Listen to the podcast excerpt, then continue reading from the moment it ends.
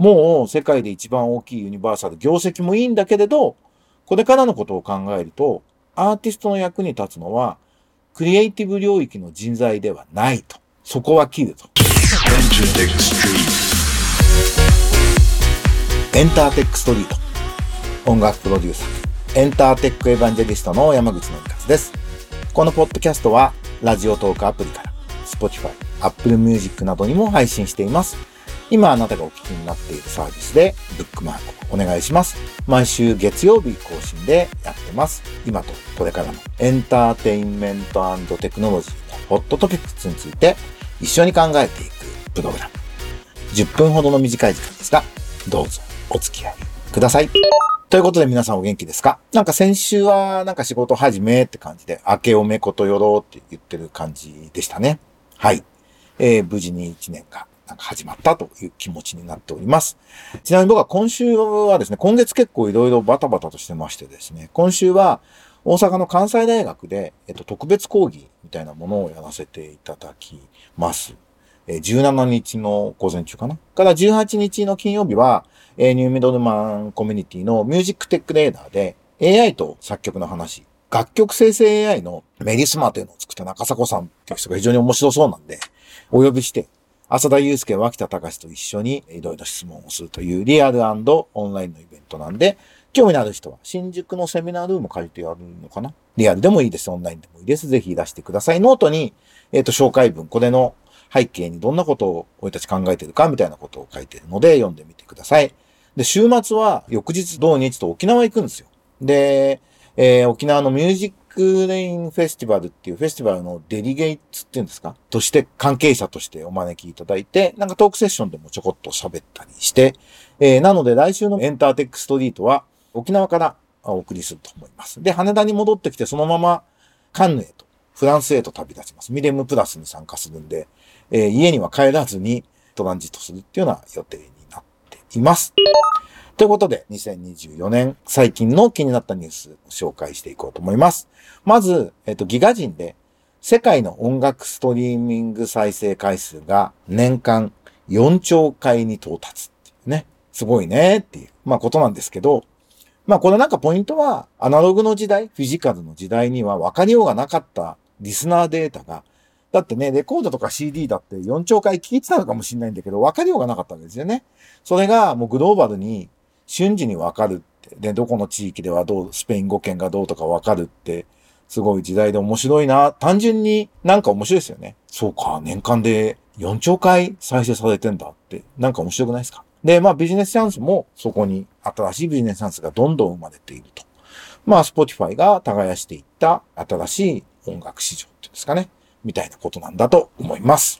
これ、 Music Business Worldwide の英文の記事なんですが、ユニバーサルミュージックが数百人のレイオフをしますという解雇ってやつですね。向こうはレイオフって言いますよね。で、えー、主にレコーディング部門の人を削減しますって言ってるんで、 recorded music division って書いてるんで、まあ A&R のことなんじゃないかなと思うんですよね。なんで、もう世界で一番大きいユニバーサル、業績もいいんだけれど、これからのことを考えると、アーティストの役に立つのは、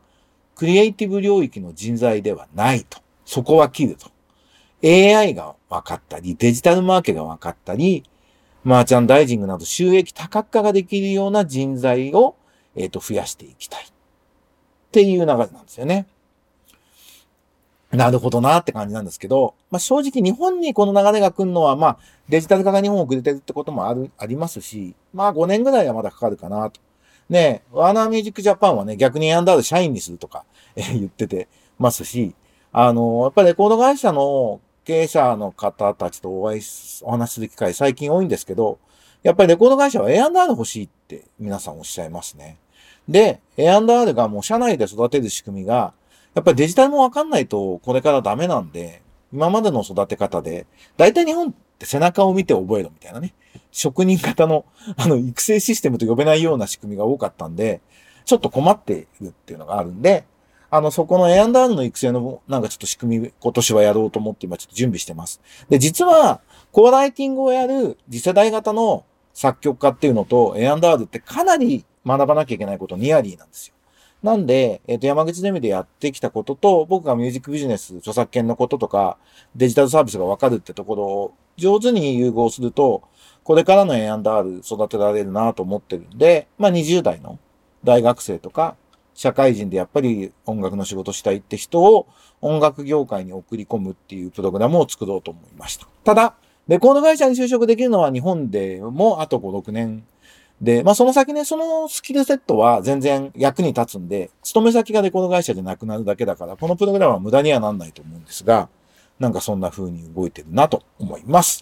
ホーブスジャパンのこの記事気になりました。アメリカでニュース砂漠拡大。2005年以降に3分の1の新聞が廃刊というニュースです。ね、アメリカって州ごととか町ごとの新聞がすごく大事な国。ね、日本は朝日読売日経ってこう、 national paper があるけど、アメリカとかはね、そういうのないんで、ニューヨークタイムズとか言うじゃないですか。町ごとにできてるのが、それがなくなってもう新聞がない町が増えてきちゃったと。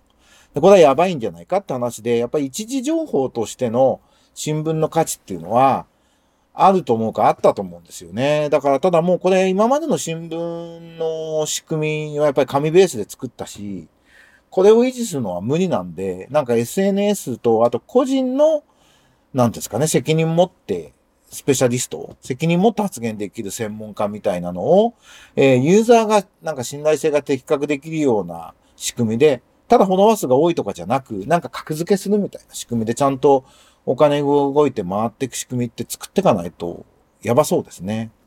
うん、言うほど簡単じゃないと思うんですけど、まあこれアメリカがそうなるの様子見て、日本はそれをちょっと、えー、参考に、朝日新聞とか読売新聞とかが、まあなくなっていく、崩れていくところを補っていく方法を、あの、見ていけばいいんじゃないかなというふうに、この記事を読んで思いました。あのね、去年後藤達也さんっていう日経新聞の結構看板記者みたいな方が、フリーランスになって、ノートで情報発信したりしてますよね。で、僕も実は有料でノートのメンバーで見て、いろいろ日経新聞的な経済の基礎みたいなとこを勉強させてもらってるんですけど、なんかああいう人が増えてって、そこがネットワーク化してって、個人ベースで、でも完全な個人じゃない仕組みみたいなのができてくるんじゃないかなというふうに僕は予測しています。これベトナムの記事です。ベトナムのニュースの記事で、ベトナムのデジタル音楽市場は地場サービス、その国のサービスの利用度が高いですと。ベトナムのデジタル音楽市場は2023年80億円でしたと。2027年までに102億円、7236万 US ドルに達すると予想されていると。まだ小さいですね。チュンコアジャパン120億円なんでね。チュンコア1社よりもちょっと小さいみたいな感じの規模感なんですけど、やっぱりでも経済が非常に伸びてる国なんで、音楽市場がどうなってるかっていうのはチェックで、やっぱり、で、音楽市場に使われてるのは YouTube と TikTok が多いっていうのは他の国と共通なんですけど、Spotify よりも Jing、ニャックアトゥイみたいな知らないよって感じですけど、地元のナショナルの音楽サービスが上回っていると。なかなかベトナムの音楽市場がどうかって興味あってもね、わからないんで、こういうのはすごい情報はチェックしたいなと思いました。えー、それから、Spotify で人気爆発、ガチャポップとはっていう記事もありました。これ、J-POP と、まあ、アニソンとボカロ系と、最近の新しい世代の日本人アーティストポップスをガチャポップってプレイリストで Spotify がプッシュするっていうのが、去年の春ぐらいから始まったんですよね。これちょっと面白いなと思います。僕は、まさに、芝くんと、あの、芝とものじさんと、あの、脇田隆と3人で話した時に、音楽デジタルマーケティングの教科書の発売記念で芝くん来てもらった時にガチャポップの話になって、ここ来そうだよね。いや、絶対来ると思います。みたいな話をしてて、えー、面白かったのを、えー、思い出して、実際来るんだろうなと思います。で、その時のが、えっ、ー、と、きっかけで、音楽未来会議というトークイベントを、芝、脇田、山口で始めることになりました。多分今日明日ぐらいに情報解禁されるんじゃないかな。面白いと思います。テクノロジーとメディアと、でも音楽のトレンドとビジネスとみたいなのをごちゃっと話すと。で、ほっとくとごちゃごちゃしそうなんで、これ年4回やって、来年の今頃本にしようと。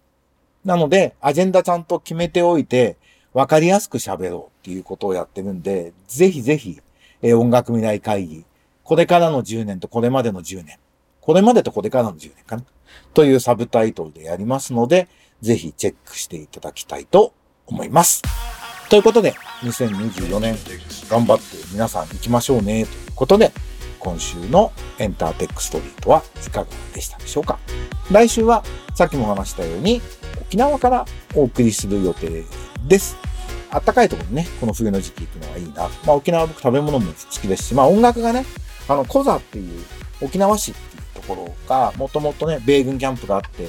あの、沖縄のすごく、なんですかね、文化的なメッカなんです、そこに2泊するのかな